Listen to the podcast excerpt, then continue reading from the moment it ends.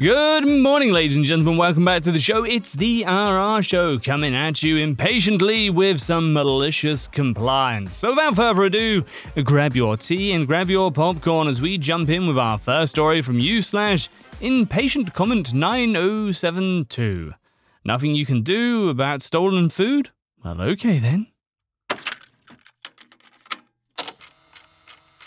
I saw a story of stolen food at work, and it reminded me of one of my husband's stories, so I decided to share it. Over 15 years ago, my husband was a nurse technician at a private hospital in a small town in Brazil. At the hospital, there was a constant problem of food being stolen from the employees' fridge. There were constant complaints, but the administration would just ignore them. One day, my husband brought a pot of cream cheese worth two reais, about 50 cents, put it in the fridge, and when his break came, he saw it was missing. He went to HR to report the theft, and they told him that since it was not hospital property, well, there was nothing they could do. My husband just said, Huh, is that so? Turned around and left. He went to the phone and called the cops, asking them to come because there was a theft. He didn't tell them what was stolen. Now, private hospitals in Brazil have a big thing about image, so when two cop cars arrived at the front of the hospital, everyone, from patients, employees, HR, and even the top administration, came to see what was going on. One of the cops that arrived ended being one of my husband's uncles, so he just went straight to ask him what happened. My husband, with the most serious expression, just told him, loud enough for everyone to hear, that he wanted to make an official report that someone stole his 50 cent pot of cream cheese. There was a general silence before his uncle asked, Are you serious? If I knew this was about a 50 cent pot of cheese, we wouldn't have come, and would have told you to go to the station to make the report if you wanted. My husband just answered with a smile, I know. That's why I didn't say what was stolen. Now you have to make the report, which he did. Obviously, the police wouldn't do anything about it, but because of the whole circus that my husband had created, the next week the hospital installed a camera right in front of the employee's fridge, and the food theft finally stopped. And next up is a story from Ice Arena. Arena. Ice Arena. Ice Arena? I think that is. Cheeseburger with no cheese. Yeah, I know, that's a hamburger. But try telling that to every single Mrs. After Church Karen a hundred times and let me know how much you want to press the point. A cheeseburger was 25 cents more than a hamburger at fast food restaurant where I worked back in the day. Eventually, I got tired of being yelled at for correcting and explaining that what people really wanted was a hamburger. This happened multiple times a month, mind you. I was not getting paid enough to stupid proof hangry people's fast food orders, so I started ringing them up exactly the way they ordered. At first, I'd ring them up for a hamburger because I knew that's what they meant. But I got chewed out by someone who read their receipt, so no more going out of my way to save people from their self inflicted stupid tax. The first time I rang up cheeseburger no cheese, the cook came to tell me I rang it up wrong. I just said, yeah, that's how she ordered it. My dead on the inside tone said all that I could not express in mere words, and the kitchen employees caught on right away. They never questioned the orders rung up that way again. It was a win win. I didn't have to get yelled at for trying to save people money, and the restaurant made an extra buck 50 every month from customers ordering cheeseburgers with no cheese. I don't mean to brag, but sometimes the restaurant made a whole extra $2 a month thanks to me. It was a little thing, and petty, but it made my retail weary heart a little glad. Update I've been getting comments about burgers all day, and I couldn't get burgers off my mind, so I got a cheeseburger for supper. Best decision I have made all day. Alrighty, well, our next story is from OK Ganesh 2137. Boss says the time reported by the punch system is law. Watch me use the law to my advantage. Eight or nine years ago, I was a baker at a popular fast food chain in my country.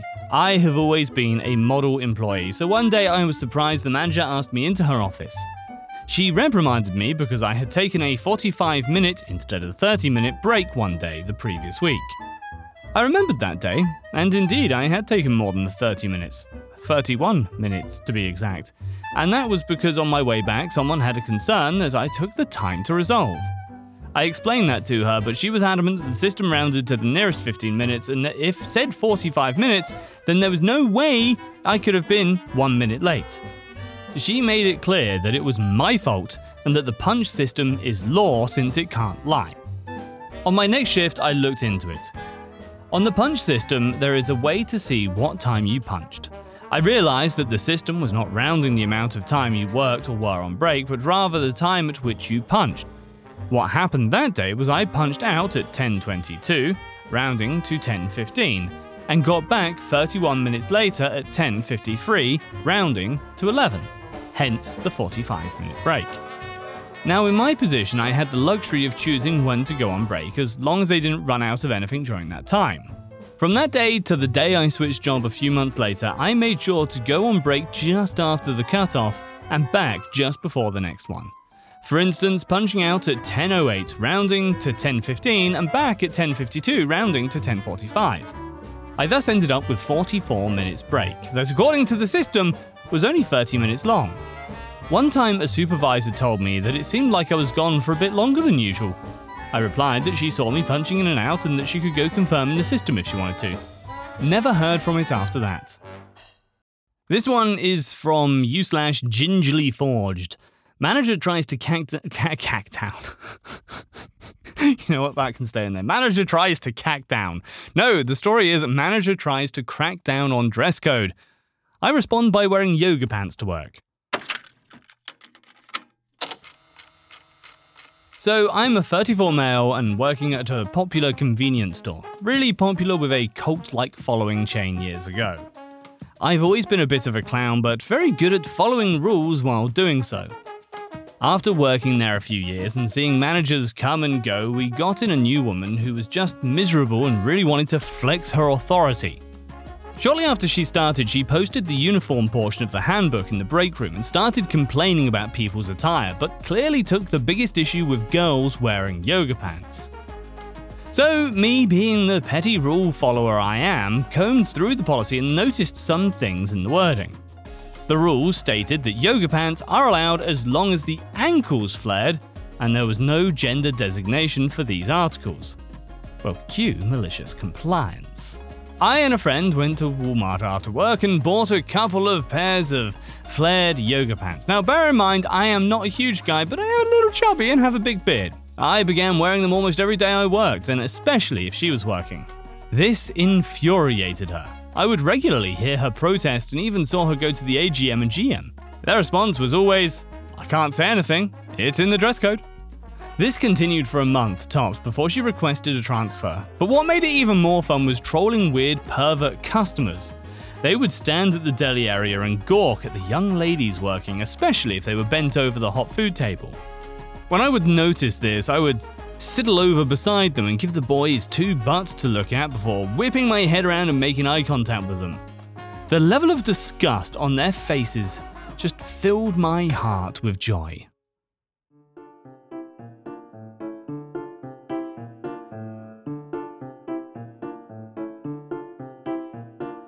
Alright, guys, thank you very much for watching. That's all I've got for you today. I will be back very shortly, though, I promise. So make sure you tickle that follow button. And uh, yeah, I will see you guys in the next one. Until then, have a great day, have a great week, and I'll see you soon. True terrors of horror, bizarre happenings, unexplainable events. On our podcast, Disturbed, terror takes center stage.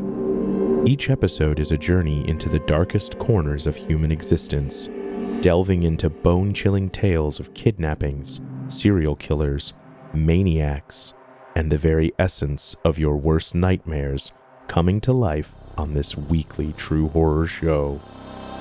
Disturbed is not for the faint of heart.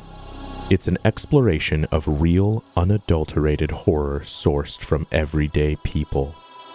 Each episode is a descent into the macabre, where we narrate stories that will leave you on the edge of your seat and crawling in your skin. We navigate the disturbing narratives that lurk in the shadows, offering a raw and unfiltered listen into the most terrifying aspects of the human experience. Enter at your own risk and let the unsettling tales unfold in the haunting realm of Disturbed. And remember, listeners, stay safe out there.